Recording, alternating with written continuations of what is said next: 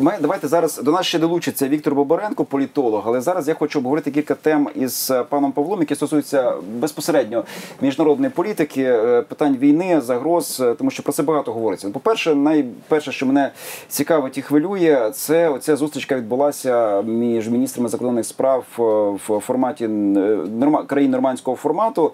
І В результаті цього ну якби ні ніякого суву не було. Чи дійсно там радники були радники? радники так. Міністри це вже політичний -hmm. рівень, а тут радники. Mm -hmm. Наскільки наскільки дійсно зайшли в глухий кут зараз сторони, і чи дійсно Путін? Ми зараз до речі поговоримо про те, що тепер має Путін, ким є Путін і що такою є Росія після цього референдуму, який було проведено там дуже дивним чином в Російській Федерації. Але чи дійсно ми зайшли в глухий кут, і Росія наполягатиме на тому, що все таки був анклав ось цих е, так званих ДНР та ЛНР в Україні, змін до конституції і ніяких поступок. При цьому, що пан Зеленський все ж таки, хоча б артикулював, не знаю, як він діятиме, але артикулював, що Україні ніхто вказувати не повинен. А, Чи дійсно глухий кут і як з нього можна виходити? Або готуватися до збройного протистояння, бо в Путіна інших виходів іншого виходу немає. Ну, по-перше, я не фанат. Знаєте, як відома казочка, там, коли пастушок каже вовки, вовки, а потім, е, врешті-решт, або ми серйозно це робимо, або ніяк. Е, І питання насправді не в тому, Путін нападе, не нападе. Він використає будь-який привід. І питання в тому, чи буде він чекати на цей привід, чи він буде його створювати. От для мене це головне питання. Про це можемо окремо поговорити, але тим не менше. Що стосується цієї зустрічі в Берліні, для мене на сьогодні весь процес навколо це імітація. А те, що сьогодні говориться в Україні навколо, там позитивно, це не дуже. Це, якщо хочете, імітація, імітація. Я вам скажу чому. Е, для Путіна принципово домовлятися або не домовлятися з Заходом, як ми любимо говорити, колективним заходом. Зараз ми знаходимося ну реально менше ніж 4 місяці до американських виборів. Яка буде адміністрація? Це може бути або Байден, демократична адміністрація, це може бути Трамп, але другий Трамп не буде першим Трампом, і це серйозна історія. І другий Трамп може бути ще більш непередбачуваним і в якому сенсі ірраціональним. Ну от зараз це забавно. Ірраціональним. Ірраціональним, я сказав. Uh А ну і от у нас тут і репери вже якісь думають, там іти може бути політика в стилі реп. Кані Вест. Ну, забавна історія. Я так е, в якомусь сенсі іронічна, але тим не менше в сучасній політиці в нас тепер ну, він все почав буває. на сцені вже штовхати такі політичні промови. Люди в кінці кінців сказали, або співає, або йде, і він пішов зі сцени, там образився. Слава Богу. Да. Це слава Богу, але все буває в політиці. Я жартую, звісно. Ну дивіться, але для Путіна є е, певний перелік питань. Це стратегічні баланси, це регіони, це ціни на енергоносії, це російські олігархи, це санкції, це доступ до фінансових ринків. Тому, якщо йти на домовленість, доступ до технологій, врешті, то скільки домовленість, чи все ж таки це, це буде загальна домовленість. За... От що насправді плюс від цієї зустрічі, от подивіться, змінився, змінилася тональність. Стали говорити про спільну позицію з Німеччиною і Францією. Угу. Ну, була ця консультативна рада на цьому етері, що ми сьогодні згадували. Я у пана Резнікова запитав, коли і за яких умов може бути нормандська зустріч. Я вважаю, що ну, якщо буде нормандська зустріч, то вона буде вигідна зараз Путіну. Він просто її використає під е, наступний саміт е, постійних членів Ради безпеки. Каже: ну от у нас все добре, або от так, або от так, і тепер там пом'якшити ну, санкції і ще багато речей. Плюс невідомо, чи буде він брати участь е, в саміті Сімки. Ну і куди його, до речі, Трамп дуже запрошував. Але саміт може бути антикитайським. І тут Путін може грати миротворця. Ну уявіть, уявіть собі, це само по собі разом Путін і миротворець, але намагається грати зараз між е, Штатами і Китаєм, виставляти себе щонайменше, не знаю, чим він комусь потрібен.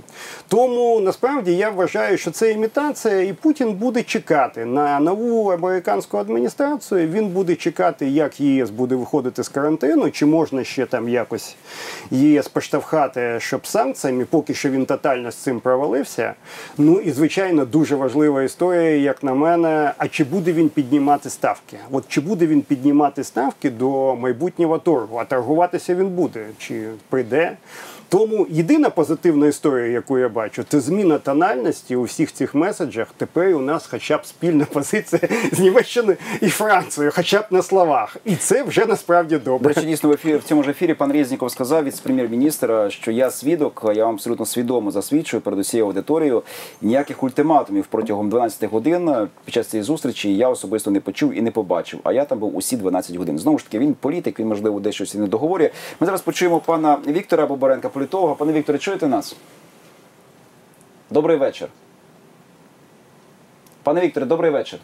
Добрий вечір, чую вас добре. Чуєте я, мене? я вас знаєте, от з такої точки зору хочу запитати по питанню по е, вирішенню Донет е, питання з Донбасом. Ну на цьому етапі зрозуміло, що його найближчим часом навряд чи вдасться вирішити остаточно. Е, Зеленський дуже любить рейтинги. Для нього дуже важлива любов аудиторії, любов його електорату. Чи е, його обіцянки припинити війну, припинити стріляти, подивитися в очі Путіну? Він вже дивився, вже припиняли. Нічого це не дало. Бойовики займають нові позиції. Нами ж залишені. Путін продовжує нарощувати сили на кордоні. Про що вже каже головне управління розвідки збройних сил України. Це вже очевидні речі. Навчання Кавказ 2020 які невідомо чи можуть закінчитися, і е, що матимуть е, кінцевою своєю метою. Як тут е, Зеленському його команді вдасться зіграти так, щоб політично виграти? Чи тут треба забути про електоральні бали, про вибори, про всі інші речі, і просто намагатися зараз втримати ситуацію, коли є економічна криза, коли є пандемія, і в дуже несприятливі умови для того, щоб розпочинати, скажімо, вже чоло в чоло, так мовити, штовхатися з Путіним. Будь ласка. Е, Ну, на жаль, Володимир Олександрович не вміє і не може не думати про рейтинги.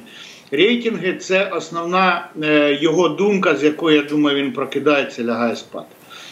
Е, Знову ж зауважимо, що все, що Зеленський говорить в камери, він говорить різним аудиторіям. Він щось хоче, все, щоб він не сказав. Він буває щось скаже, а його електорат сприймає це по одному, в Росії це сприймають по-другому, і в Європі сприймають по третьому. Ми бачимо завжди, що е, коли Зеленський говорить, ну от востаннє він говорив е, на святкуванні Дня військово-морських сил України.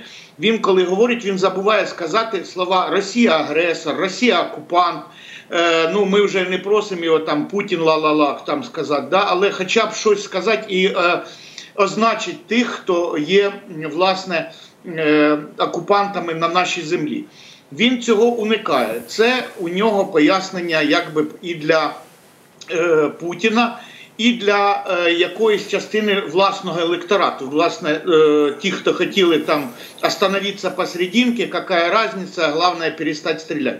Але є ж ще е, патріотичний електорат, є власне ветерани АТО, які ну неабияка сила, і є те, що ми говоримо, колективний захід. І те, що він в одному меседжі якби е, каже і зрозуміло, і приємно іншим, і вони стоячи аплодують, то е, якраз інших вганяє ну не в паніку. Важко, можливо, ветеранів АТО, ветеранів війни вігнати в паніку. От, але у них штупор від того, що Зеленський не говорить, не називає речі своїми іменами. І е, з огляду на те, що зараз Путін стає вічним президентом, ну принаймні до 36-го року, я порахував спеціально, що це йому буде вже аж 84 роки. От, е, і е, ми весь цей час, всі наступні 16 років, під загрозою. Я, звичайно, не можу е, так розбиратися в е, геополітиці, як е, Павло Анатолійович.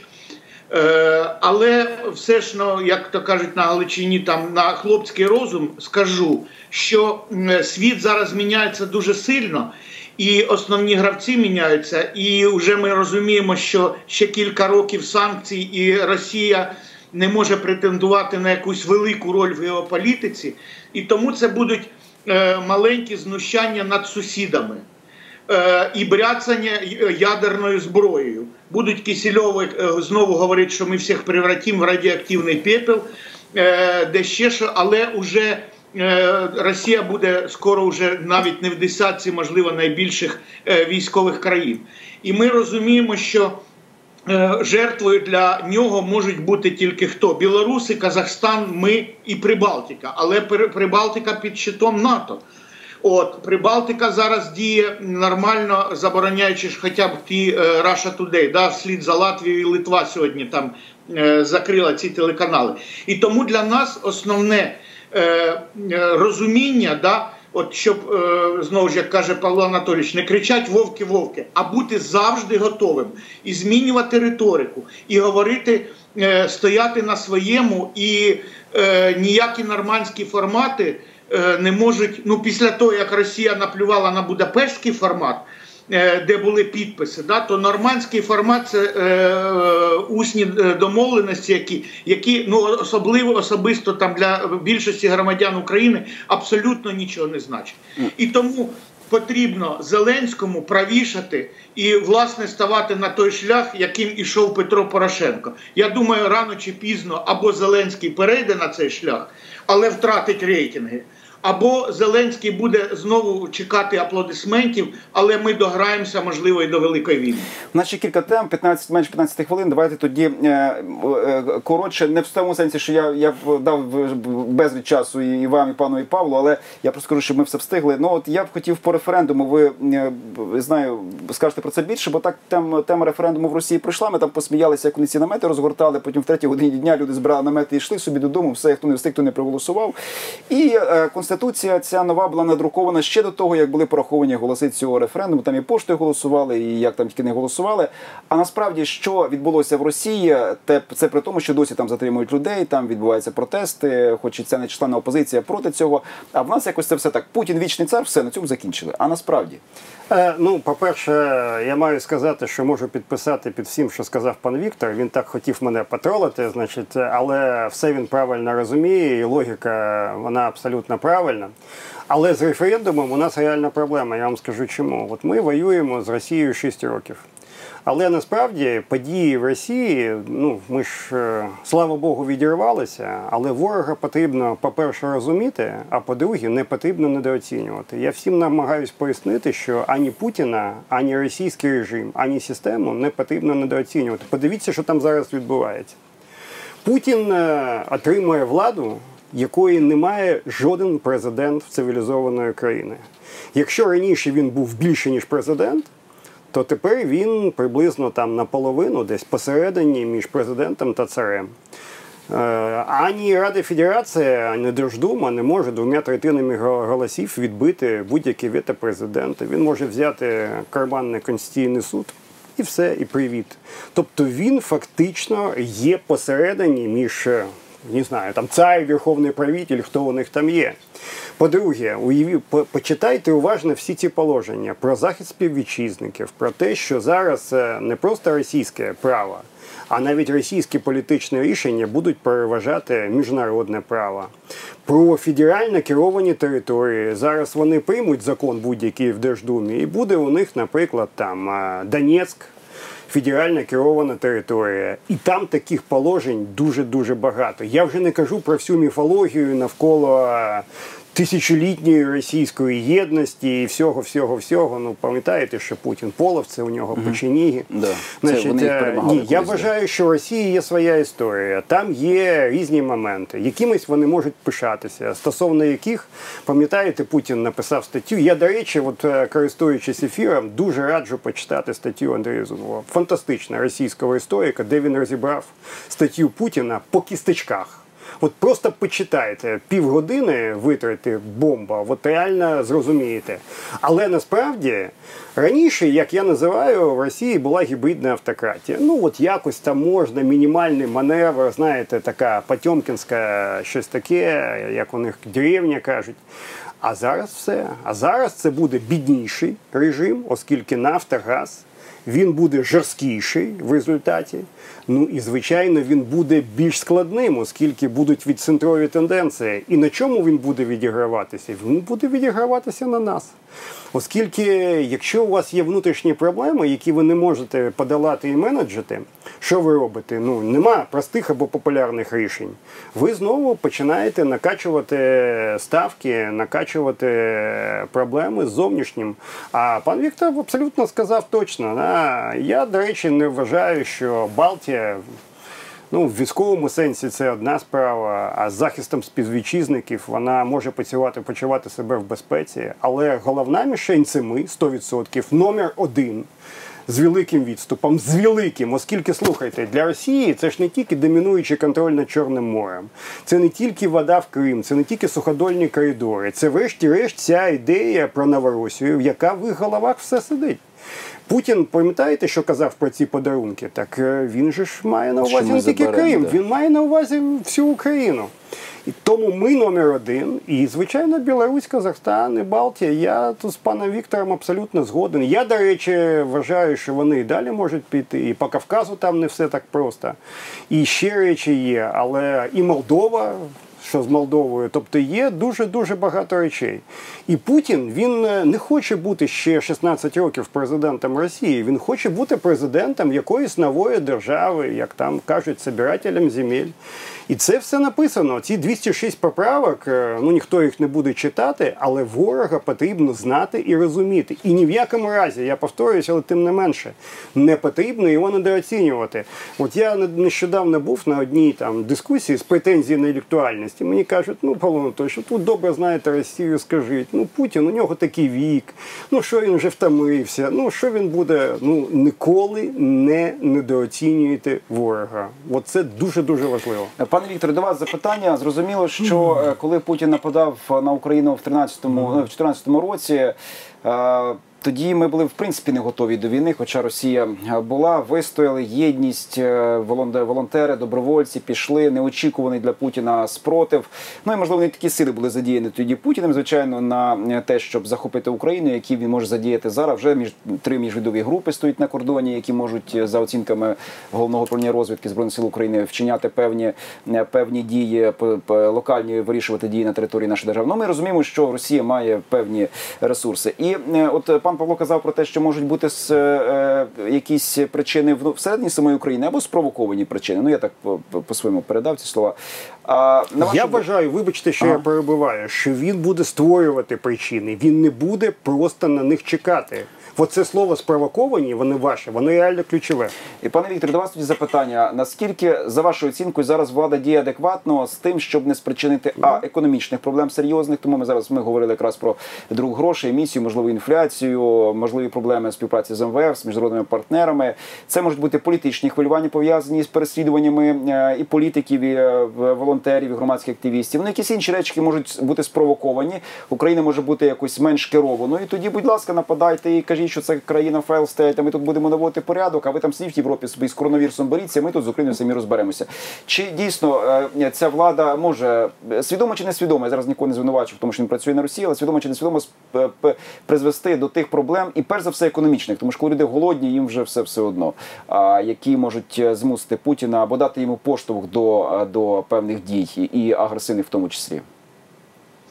Е, я думаю, що останні події, в тому числі е, із е, відставкою Якова Васильовича Смолія, свідчать про те, що ну, Путіну це вигідно однозначно, тому що що так званий колективний захід побачив в президентові України звичайного кидальщика 90-х років, да? коли Зеленський буквально після того, як ми отримали транш, почав е, неймовірну травлю голови Національного банку України. І е, всі побачили, що нема ну принаймні в адекватні люди, а неадекватних там на заході в у владі не держать, на відміну від деяких країн. Е, е, і там зрозуміли, що е, мати справу з цією людиною важко. І значить. Е, якщо ми втрачаємо довіру Заходу, то ми відкриваємося перед Путіним. Далі е, знову ж да, е, Путін, по-перше, буде чекати слушного моменту. По-друге, він може вигадувати, скажімо, ну якусь здійснити провокацію. Не сам не, Росія, а руками п'ятої колони, щоб зайти сюди. Тому що дивимося на військові навчання Кавказ 2020 Він якби призиває резервістів. А е, ще е, безстрокові Шапоч... навчання додам. Просто може хто не знає, це безстрокові навчання. Вони щоразу так, лише вони ж безстрокові. Да. Раніше було ж законом, що два два, два місяці, місяці тільки можна е, так званих цих е, їх партизани називали в радянському союзі, коли призивали е, в таку. Так от. Е, ще Тріандафілов і Шапошніков – це великі російські теоретики. Я вважаю їх великими після Клаузевіца. Так, от вони говорили, Е, таку фразу. е, мобілізація це війна. Оці слова Шапошника я колись запам'ятав на все життя. Тобто, якщо ви призиваєте безстроково резервістів, ви мусите їм чимось зайняти, тому що вони будуть в наметових тих містечках просто ну, випивати і закусувати. А значить, їм треба придумати невеличку побідоносну війну. І оце от загроза, ну крім того, що говорять там американські генерали, говорять наші там. Да, е, наш наше е, е, Міноборони сказали, що ну на даний час ми не бачимо приготувань. Да? І нам би я думаю, союзники підказали. Але це не даний час. У них ще є липень. Е, серпень, фактично там частина вересня, два з половиною місяці для того, щоб підготуватися. І саме в цей час ми можемо ждати провокації.